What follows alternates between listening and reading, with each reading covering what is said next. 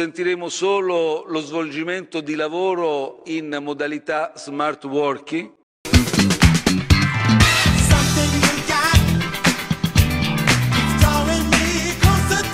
Benvenuti gente su Tech Room. Siamo ancora in quarantena, ma questo è normale, e il tema principale è oggi lo smart working.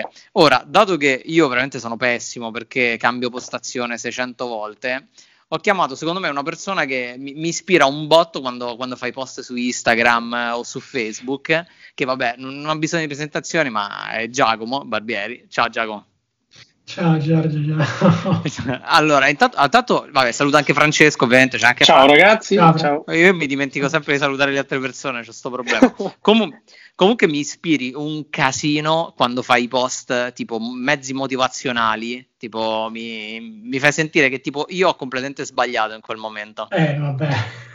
Ma cavolo, veramente cioè una roba tipo come io mi sono letto l'articolo, il tuo articolo, e mi ha fatto veramente impazzire, perché poi ovviamente ho guardato il mio doc e faceva schifo, cioè come è diviso bene sì. Il doc in base all'utilizzo sul Mac. Io sì. Ho guardato il mio alla cazzo, cioè proprio tipo sai quella roba tipo ma l'icona sta bene lì perché mi dà quell'equilibrio mentale. Questa qui mi piace. Sì. Cioè, il mio è proprio il caos totale, cioè qualcosa. Infatti ho detto no, guarda, sta cosa dello smart working assolutamente devo sentire Giacomo. Prima di tutto io ti faccio una domanda proprio così generica: come stai affrontando questo lavoro da casa? Perché poi effettivamente sì, è vero che noi non abbiamo un posto fisico, almeno io, però comunque ci muoviamo sempre, cioè ora siamo relegati in quattro mura. Sì, allora io come manager di Campus Party tecnicamente un ufficio ce l'ho ed è vicino Pavia, però ovviamente in questi giorni è chiuso. Siamo rimasti chiusi anche a fine febbraio quando insomma le aziende hanno iniziato a far lavorare in smart working. Io in generale comunque lavoravo una settimana fuori dall'ufficio, 3 settimane sì, poi dipende molto dal periodo, perché ci sono periodi in cui si avvicina l'evento a luglio e quindi io da giugno in poi ci sto pochissimo in ufficio perché giro tanto. Certo.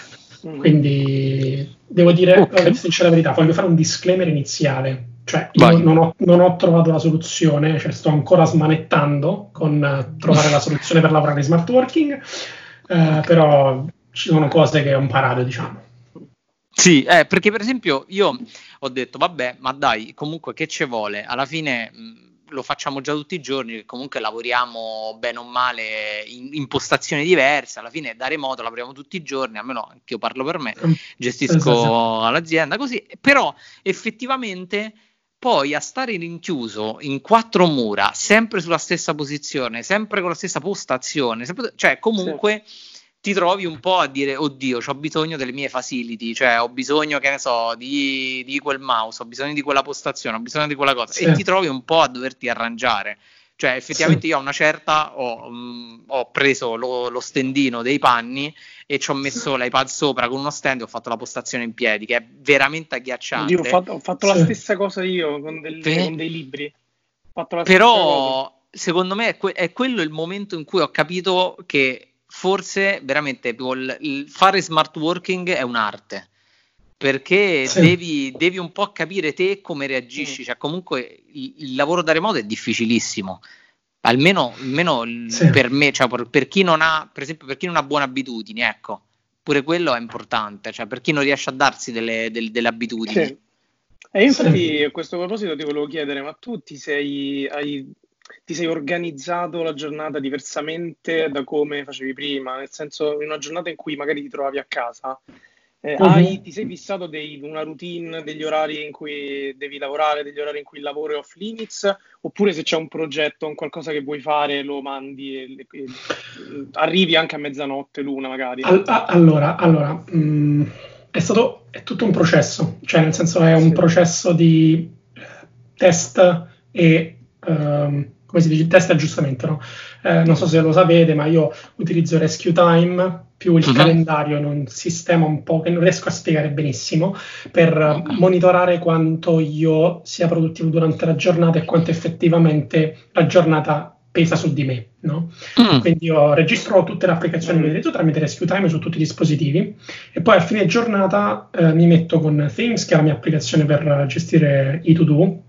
È fantastica, okay. È la mia applicazione per gestire il calendario, sia per capire esattamente quanto è durato un evento, quindi per esempio l'evento che abbiamo adesso noi, no? Sì. Se tu mi hai chiamato alle 6, magari finirà un po' più tardi delle 6:40 e io che farò? Aggiusterò l'orario rispecchiando il valore vero di quell'appuntamento, perché se io so che con Giorgio ci metto un'ora a fare una call, io questo dato per me è importante, perché io la prossima volta che con Giorgio devo fare una call la farò, saprò che devo come minimo diciamo riservare un'ora, certo. Io un quarto d'ora all'inizio e un quarto d'ora alla fine, perché è inutile che ci stiamo a girare attorno, ma gli eventi, diciamo, gli appuntamenti non possono essere uno appresso all'altro, mai. E poi pianifico la giornata del giorno dopo, la pianifico con due pilastri, tre anzi, scusa. Il primo pilastro è la morning routine. In una live un paio di settimane fa su Grota King Italia avevo detto che la mia morning routine dura 1 ora e 10. In realtà ho capito che in questo periodo in cui non devo uscire, quindi magari non ne so, la doccia me la faccio la sera o che ne so, ci metto di meno proprio perché magari non devo vestirmi, perché magari sto in pigiama fino a mezzogiorno. Certo. Oppure banalmente mettersi, cioè ecco, la mattina magari uno deve scegliere cosa mettersi per vestirsi, no? Invece adesso mi metto sempre la stessa tuta, due giorni dopo 2 giorni mi metto un'altra tuta, capito? Quindi è molto più semplice. Sì. Quindi ho visto che effettivamente io non ci mettevo 1 ora e 10. Io per leggermi i miei briefing, per fare tutti i miei test, le mie cose, eccetera, eccetera, ci mettevo 30-35 minuti. E quindi ho aggiustato la mia morning routine per far sì che occupasse 30 minuti di slot nella mia giornata. E questo diventa una cosa allucinante, perché invece di 1 ora e 10 dice volano 30 minuti, vuol dire che c'è 40 minuti in più o per dormire oppure per fare le cose con più calma. Per fare quello che vuoi. Esatto. Beh, effettivamente è funzionale questa cosa, è fighissima. Beh sì, è una morning routine smart, flessibile. Perché per esempio io invece mi alloco sul calendario proprio lo slot, cioè per dire tipo la mattina io andavo a correre, quindi ok, mi do 1 ora di corsa e quindi so che per quell'ora vado a correre, poi effettivamente non lo so se ci metto sempre quell'1 ora e 10 o quell'1 ora e 5, quindi questo, cioè il mio è tanto al chilo quasi. No, io sono preciso al 5 minuti. Sì, ma sì. E questo ti ha permesso di guadagnare un sacco di tempo. Non è tanto guadagnare un sacco di tempo, è di capire esattamente quante cose posso fare. Mattina. Okay. Esatto, perché se mi faccio, allora ti faccio un esempio, la settimana 2 settimane fa più o meno, ok? Che era tra il 25 e il 30 marzo, qualcosa del genere. Io ho registrato un numero allucinante di ore, circa 16 ore e mezzo al giorno di computer. Ora, queste ore sono perché, uno, utilizzo più dispositivi contemporaneamente, perché magari uso l'iPhone, mentre uso il Mac, mentre uso l'iPad, in maniera così. Okay. E poi ovviamente perché la sera, per un certo periodo, tipo 10-15 giorni, mi sono concesso 2 ore e mezzo, 3 ore al giorno la sera di giocare o a Fortnite o a League of Legends. Un atteggiamento resiliente per dire, regà, cioè, mi sento solo, cazzarola, cioè, devo fare qualcosa per sentirmi con gli altri, no? Vicino agli altri. Certo. Magari mi mettevo con altri amici, con mio cugino che sta in Calabria, che ha 13 anni, però gioco a Fortnite con lui la sera. E quindi stavo cercando di equilibrare queste cose, no?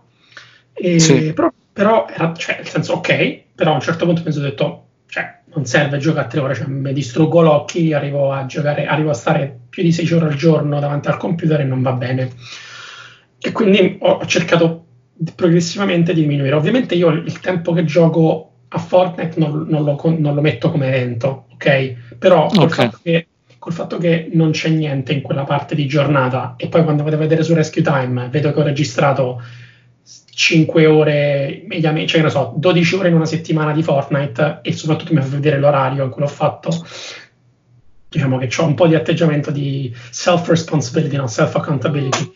Quindi dico, cioè, fermiamoci un attimo. E questo quindi, però è figo. Certo. Cioè, comunque sì. Vai.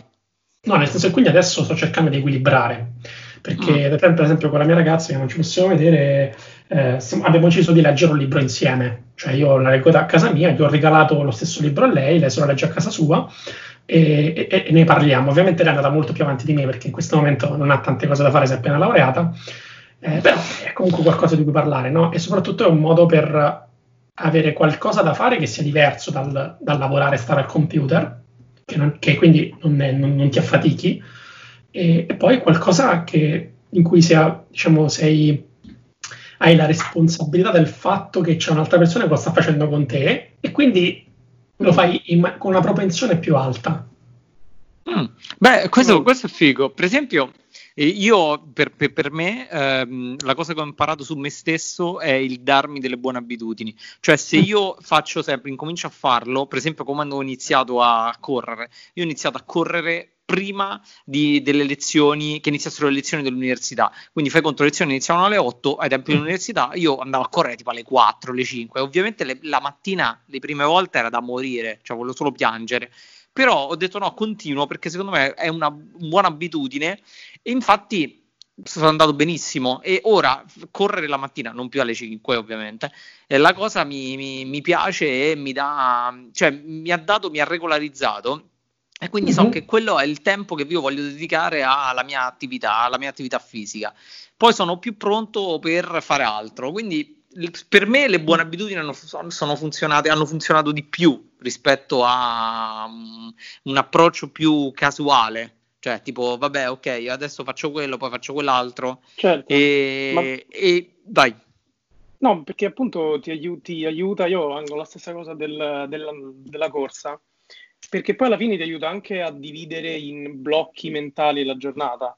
Se sai che una certa abitudine solitamente appunto la fai la mattina magari, hai già quella parte della giornata divisa e poi puoi concentrarti al resto del lavoro, quello che vuoi fare, sapendo già che però hai portato a termine questa abitudine. Poi è ovvio che l'obiettivo è quello di far diventare un po' tutta la giornata un'abitudine, nel senso che tutte le azioni che fai le fai diventare abitudinarie a tal punto da farle senza affaticarti mentalmente, no? Però per esempio io in questa situazione che non possiamo uscire tutto, comunque io mi sono dato anche qui delle buone abitudini, cioè per dire tipo la mattina mi sveglio, medito, colazione, dopo mi alleno e poi inizio, l'ora di pranzo all'una si stacca, si mangia, si sta un po', ci si riposa tra virgolette, poi si rinizia fino alle 6 e così riesco a non impazzire, cioè comunque a essere efficiente, perché se invece dovessi prendere le cose un po' più alla leggera, un po' più alle cose casuali, so che fallire miseramente, quindi il darmi delle regole per me ha funzionato tantissimo. Certo la cosa che fai tu, Giacomo, è ancora meglio, cioè addirittura riesci a stare, sì, cioè qualcosa che ancora non ho sbloccato io, cioè, diciamo partizione del tempo, sì, nel senso, allora questa cosa che io faccio mi permette di avere un approccio più analitico di quello che hai tu, perché tu dici io cerco di fare questa abitudine, ok? Cioè tu ti inserisci l'abitudine, io invece no, cioè, e lo fai con tante abitudini, sì, ok? Io invece non ho l'abitudine di fare tante cose, io ho l'abitudine di trovare di spostare le mie abitudini, non so se sì, cioè tu impari una cosa e la fai, cioè tu hai la routine di andare a correre e diciamo cerchi di essere costante su quello. Io no, io cerco di essere costante solo nel iterare su quello che riesco a fare. Quindi per esempio appunto 2 settimane fa lavoravo, cioè di queste 16 ore al giorno che mi contava Rescue Time, io lavoravo anche 10 ore al giorno, infatti cioè, mi sentivo poco la mia ragazza, non stavamo bene insieme, parlavamo poco, ero sempre un po' amorfo, un po' così, certo. E mi sono reso conto di una semplice cosa: il numero di task che avevo nella mia to-do list di Things, sì, ogni giorno superava le 9 cose, ok, ogni giorno, cioè non c'era un giorno, nemmeno una domenica, in cui non avessi meno di 9 cose da fare.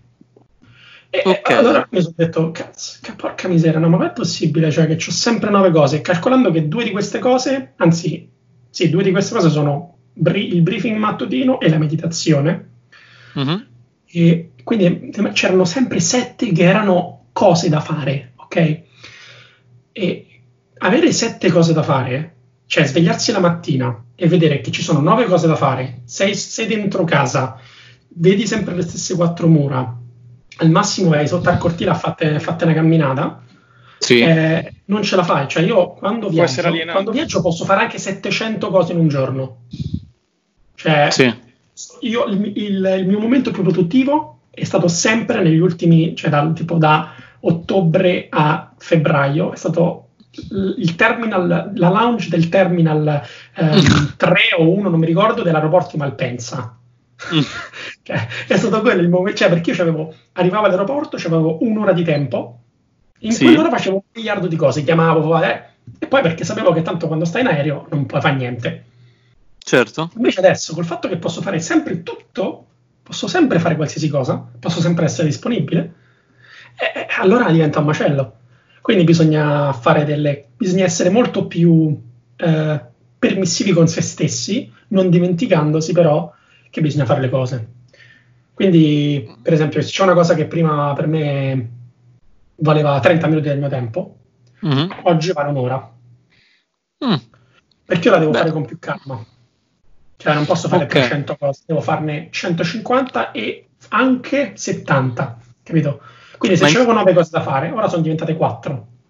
Ma infatti io per esempio noto molto che ad oggi, cioè in questa situazione, io lavoro molto di più. Cioè sono molto molto molto molto molto più preso, perché effettivamente anche per esempio le persone con cui collaboro comunque hanno hanno quella semplicità in più nel mandarti l'email, il messaggio, la cosa, perché c'è tanto sta a casa, cioè c'è il computer davanti, cioè è impossibile. Perché c'è più tempo, no, certo. Cioè quindi c'è anche questo qui, cioè comunque ti perdi anche la libertà che invece prima avevi, cioè comunque prima tu sapevi quando essere produttivo, sai, devi fare questa cosa, sei produttivo, lo fai. Invece ora sei sempre produttivo, almeno io vedo questo, cioè il rischio che vai in overburn perché stai sempre sul pezzo.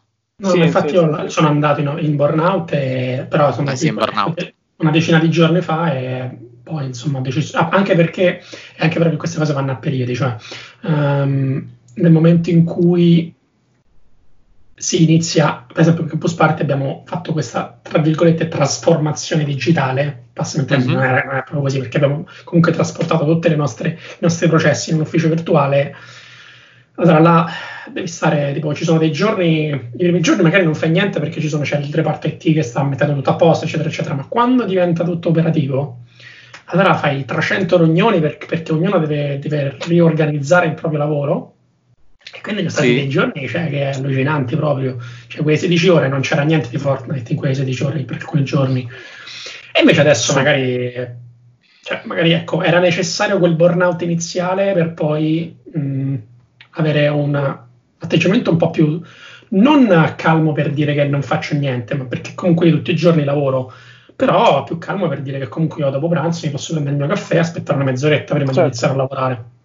Vabbè, soprattutto la mattina non mi devo svegliare con, oh mio Dio, devo fare questa cosa, no, posso svegliarmi con calma. Puoi dedicare più tempo alla singola attività senza metterti troppe pressioni. Esatto.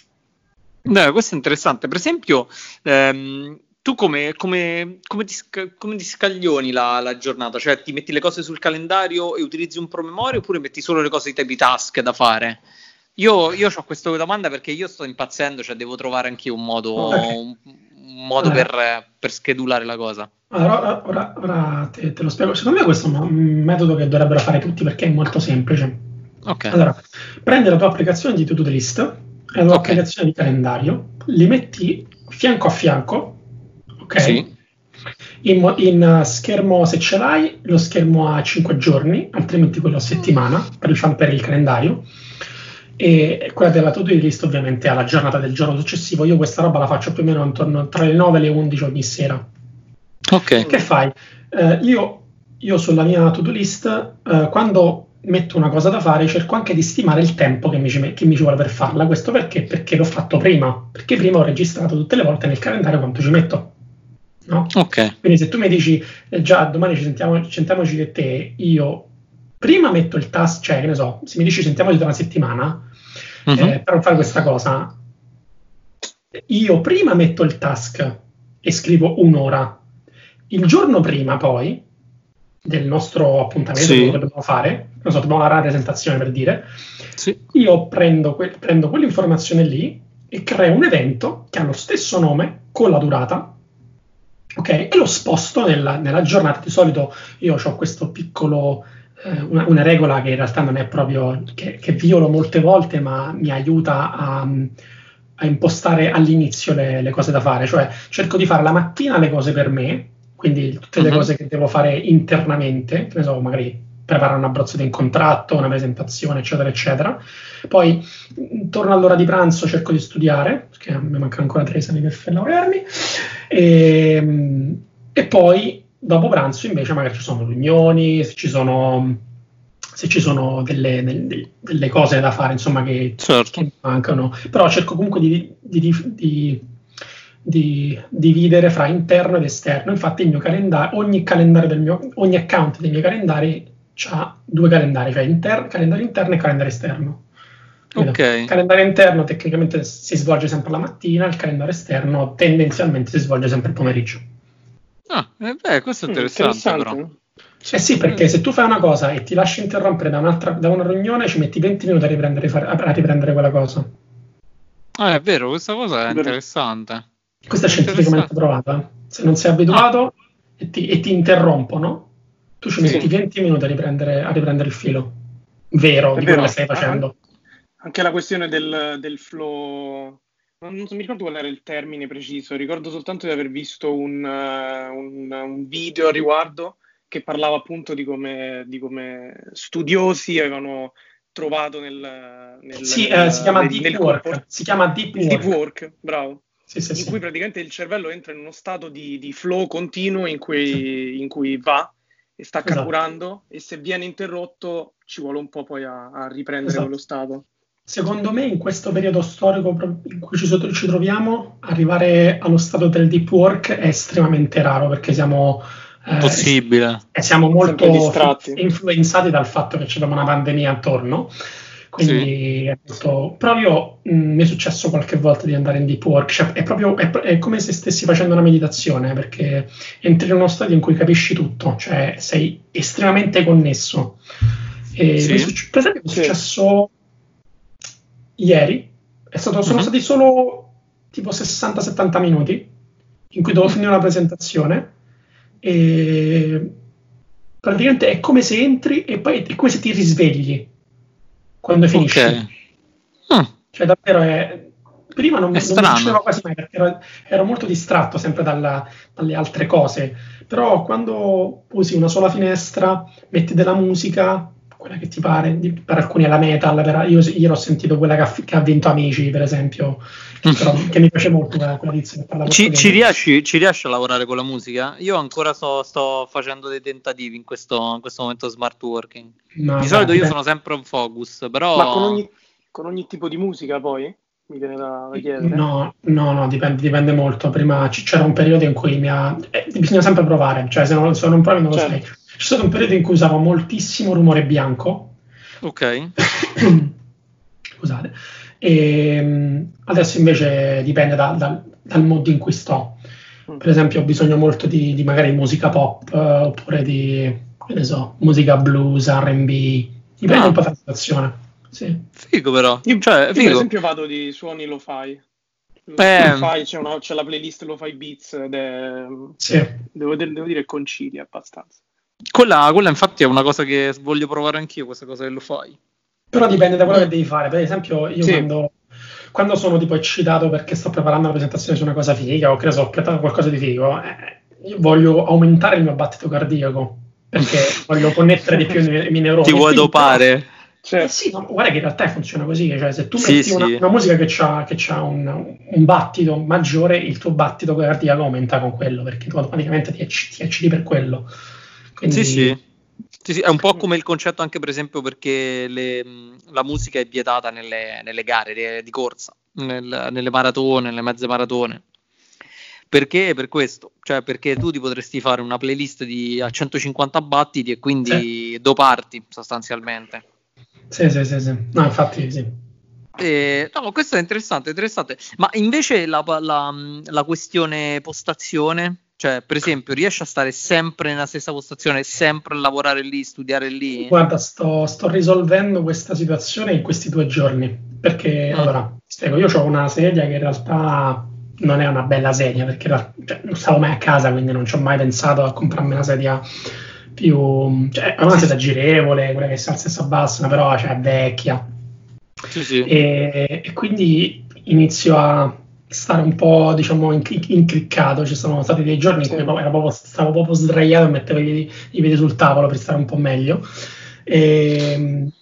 Però anch'io lo faccio. Sono andato through multiple iterations. La mia ragazza ha mandato foto alla mia ragazza una volta a settimana che diceva: ma guarda, c'è una nuova cosa che ho messo. Ed è un processo che secondo me si capisce quando lo usi, cioè quando usi le cose. Per esempio, prima c'avevo il computer, la tower, che era sotto, sì, ma non incastonata, perché io ho una specie di carrello sotto, no? Okay. Sotto la scrivania, che sono quei carrelli classici in cui ci metti il computer, no?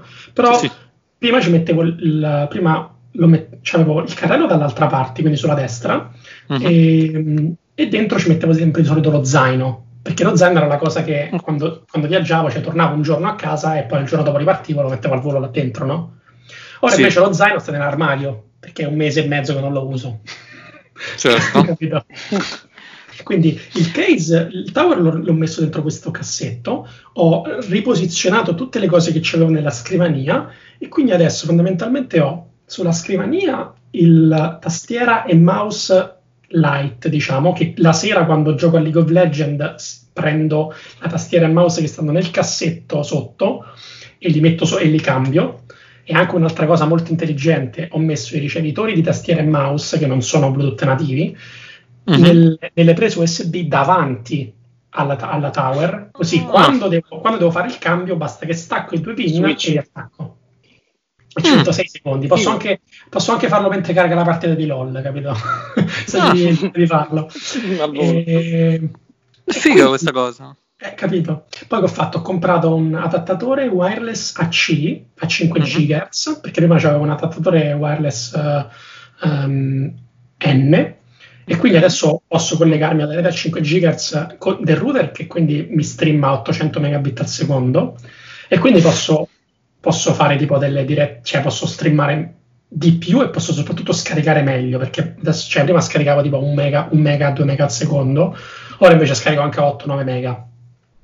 E soprattutto ho impostato il router con quality of service tutto sul desktop, perché tanto solo desktop e scarico roba. Poi che ho fatto? Io ho un dock con 2 joystick. 2 joystick Xbox, di cui un joystick è un modello vecchio e quindi lo posso usare soltanto col computer, mentre l'altro modello è un modello nuovo che posso usare anche con l'iPad o con l'Apple TV. Quindi ho questo dock che carica i controller, e che prima stava sotto nel cassetto, però il cassetto urtava con il controller perché era troppo alto, e quindi l'ho messo sopra, però l'ho messo sopra in un modo che quando dormivo vedevo i LED gialli, quindi l'ho spostato dall'altra parte in modo tale che non vedo nemmeno i LED di ricarica, e di fronte ci ho messo la Nintendo Switch con accanto il coso per il controller, il dock e il supporto per il controller, in modo tale che quando devo giocare, cioè se devo giocare modalità diciamo TV, basta che stacco il controller e prendo il controller e prendo il supporto che sta accanto. Se invece devo utilizzarlo in modalità portatile, basta che la stacco da lì, però è un po' lontana, quindi non occlude tutto il resto della roba. E invece postazioni in piedi? Ci pensi qualcosa? Esatto, allora, questo è proprio sotto. Poi ti dirti, avevo 2 stand di ricarica wireless, e invece non mi ho lasciato uno sulla scrivania e uno l'ho messo sul come si dice, sul comodino, perché ho 2 telefoni, ho quello personale e quello di lavoro. Quello di lavoro è anche quello, però è l'iPhone, quindi lo lascio sul, come si dice, sul comodino, mentre quello personale lo lascio sempre sulla scrivania. E poi, non so se hai visto la foto che ho messo su Instagram un paio di giorni fa, forse ieri. Esatto, quella è la mia postazione in piedi. Quella lì è la mia postazione in piedi. Cioè, io ho un armadio, c'ho una libreria che ha una vetrina sopra, ho aperto l'ante della vetrina e dentro ci sono dei libri. Ho fatto i libri in modo tale che fossero tipo, che facessero da spessore sia dietro che ai lati, e ci ho messo il MacBook con il mouse accanto e appoggiato a due libri ci ho messo l'iPhone. E quella è la mia postazione in piedi. Ora non sto dalla postazione in piedi perché come si dice, il microfono che sto usando non c'ha l'adattatore USB-C, non ho trovato l'adattatore per questo cavo e quindi non l'ho potuto fare, però altrimenti l'avrei messo, altrimenti starei parlando in piedi. E ti trovi a lavorare in piedi?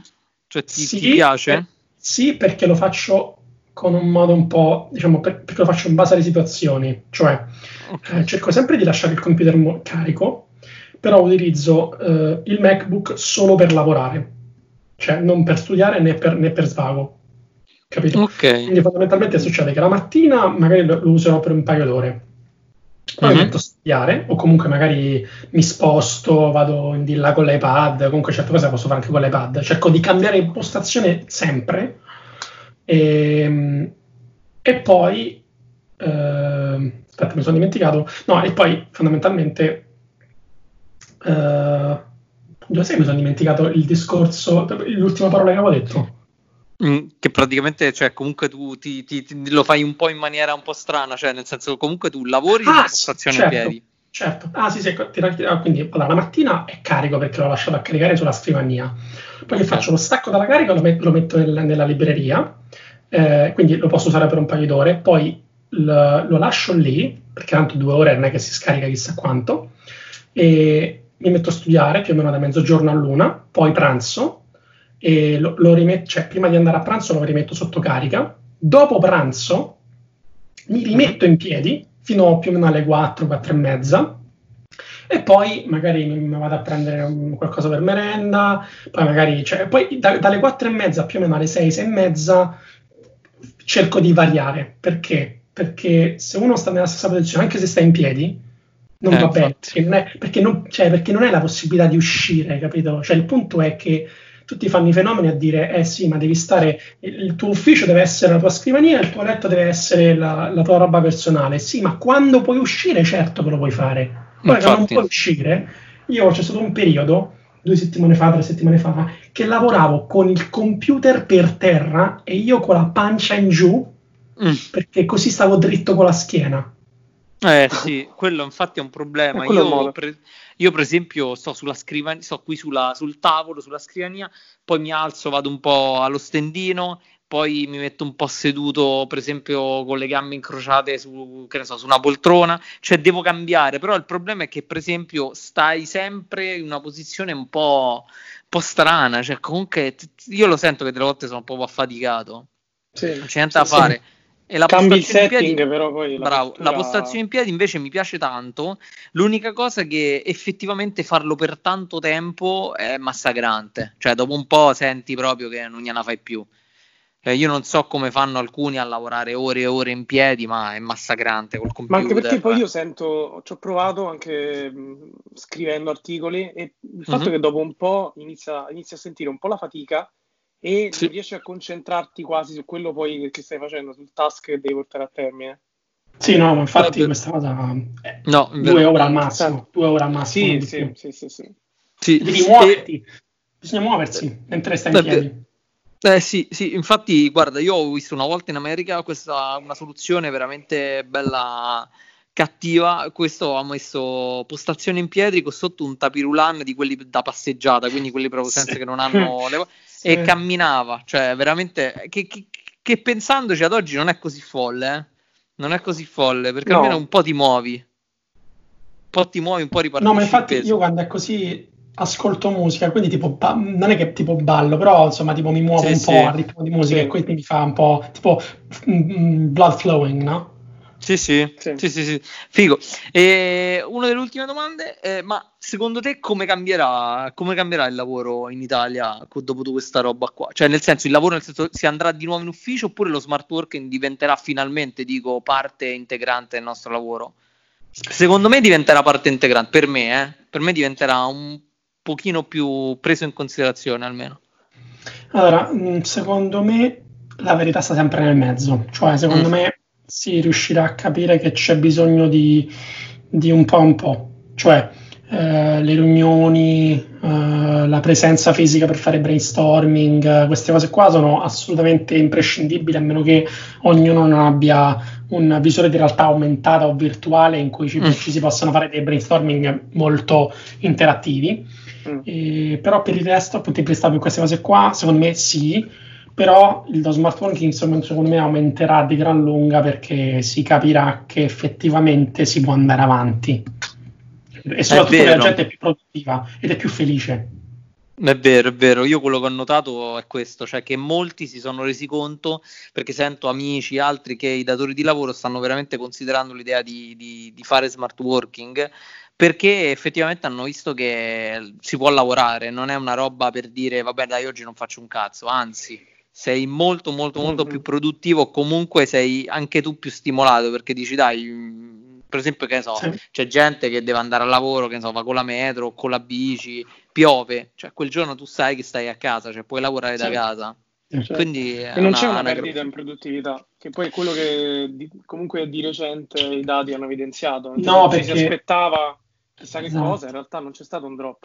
No, ma perché il punto è che oggi i datori di lavoro, soprattutto in Italia, pensano alla produttività del lavoro come al numero di ore in cui il dipendente sta in ufficio. Sì. E questo in realtà, cioè, tipo, non è così, cioè tipo in Apple, in Google, anche in aziende corporate italiane non esiste più questo tipo di ragionamento per molti dipendenti. Ovviamente ci sono sempre magari quelli che sono all'inizio, oppure alcuni tipi di dipendenti che devono andare in ufficio per una serie di ragioni, però tutto il resto hanno una flessibilità di lavoro già importante. Però dice vabbè, vai in ufficio perché sennò non ti senti parte integrante. Ecco, questo insomma il focus. Leggevo, non so se è un'intervista sul New York Times, non mi ricordo, dice che non è tanto il concetto tecnologico associato allo smart working, ma è il concetto culturale, perché se io sono se io sto in un certo posto, cioè io sto fuori Roma, ok, io abito fuori Roma,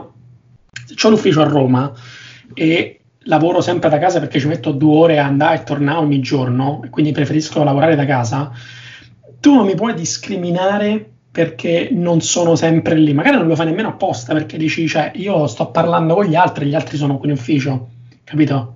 Cioè bisognerebbe ripensare l'approccio di come si include il personale, di come, ma non solo il personale, ma proprio in generale i collaboratori, perché ci sono delle situazioni in cui è facilissimo, davvero, cioè, per esempio Slack, cioè, il fatto di Slack, per esempio, che uno lo usa sempre come chat lavorativa, no? Perché dice, cioè, un chat per la comunicazione, un chat per il prodotto, un chat per il sales, eccetera, eccetera, una chat, un canale, diciamo, però perché a questo non si associa mai un canale random, meme, cazzate, capito? Che è quello il canale che simula le conversazioni casuali, e se invece delle persone di parlare scrivessero, ci sarebbe una trascrizione di tutto quello che succede, e quindi se c'è qualcosa di bello che succede si sa subito, cioè si riesce subito a sviluppare, perché non è che ne parliamo davanti a una birra, siamo ubriachi e poi ci siamo dimenticati. Quindi, cioè, se ne parliamo, cioè, se uno ne parla così, poi ci sono anche un sacco di community che fanno queste cose. Io sono in un po' di queste community, tipo di sviluppatori, community manager, e ci si scrive molto per parlare sia di cose di lavoro, diciamo, ma anche per parlare di cose che non c'entrano niente col lavoro e che potrebbero essere però interessanti. Per esempio, su una chat di community manager hanno attivato un canale che si chiama proprio COVID-19, in cui le persone possono parlare dei propri problemi come community manager, come ruolo del community manager all'interno di questa situazione. Bello. Quindi, interessante, capito? Ci deve essere un canale per parlare di queste cose. Ah, interessante sta roba, interessante veramente. Ma sì, anch'io credo che comunque questo dia un po' una rinfrescata al sistema lavorativo italiano, cioè il fatto comunque, sì, secondo me sì, diciamo che non tutti i mali vengono per nuocere, perché effettivamente potrebbe essere veramente la volta buona che anche noi ci mettiamo un po' a livello degli altri paesi.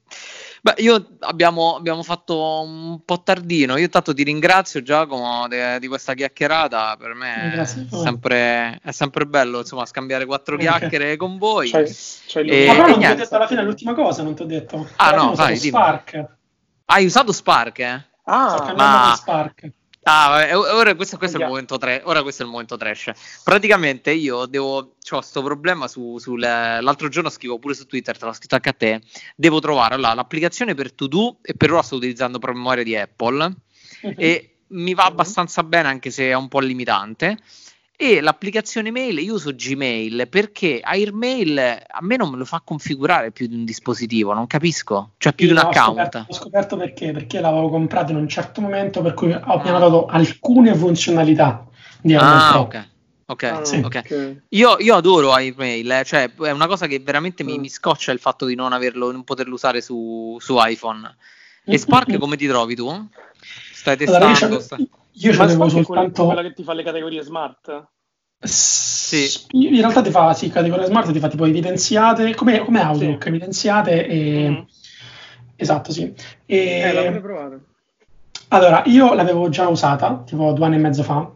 Okay. Però non mi piaceva perché non aveva l'integrazione con gli altri servizi.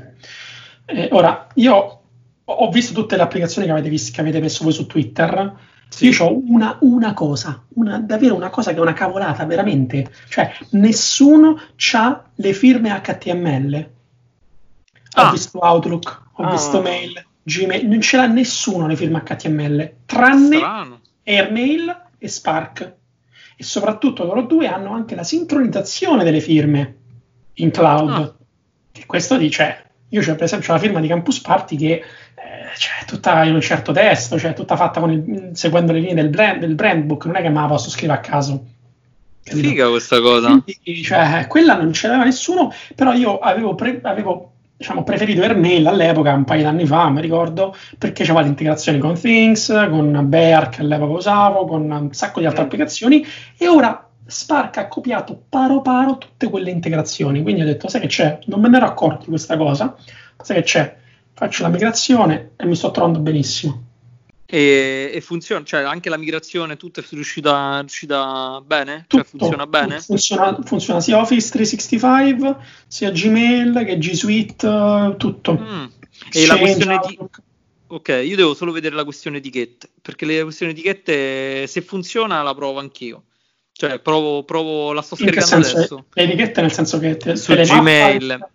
Sì, praticamente io ho creato delle etichette per cui divido automaticamente le email che mi arrivano, per dire tipo commercialista, che cavolo ne so, tipo chimico, per riunioni, così. E Gmail me lo fa molto bene, cioè anche Airmail ovviamente me lo fa bene. Devo capire se me le mantiene queste etichette, il sync con Gmail o no. Devo provare. Puoi fare la mappatura. Interessante questa cosa. E poi me lo scarico. Provo. E c'è anche per Android. Ok. Vabbè. Sì, diciamo, qui non rischiamo. Questa a Giorgio ovviamente non interessa. Questa roba non so che cosa ti parli. È strano che è strano che un'applicazione del genere si pieghi così al mondo Android. È bellissimo questo Android. Sì. Ma io ormai utilizzo solo Apple, ormai da una vita ho deciso di non cazzarmi più, guarda. Ho deciso proprio basta, ho fatto la pura rasa. Ogni settimana comunque si finisce sempre finiamo sempre a parlare del rapporto complicato tra Giorgio e Android. Possiamo anche invitare veramente Bill Gates, ma comunque alla fine si finirà a parlare di questo. È vero, comunque, ormai è vero. Appassiona tutti questa telenovela. Questa mia rabbia. Sì. Bene, ragazzi, vi ringrazio e vi libero alle vostre dimore. Grazie ancora, Giacomo. Grazie.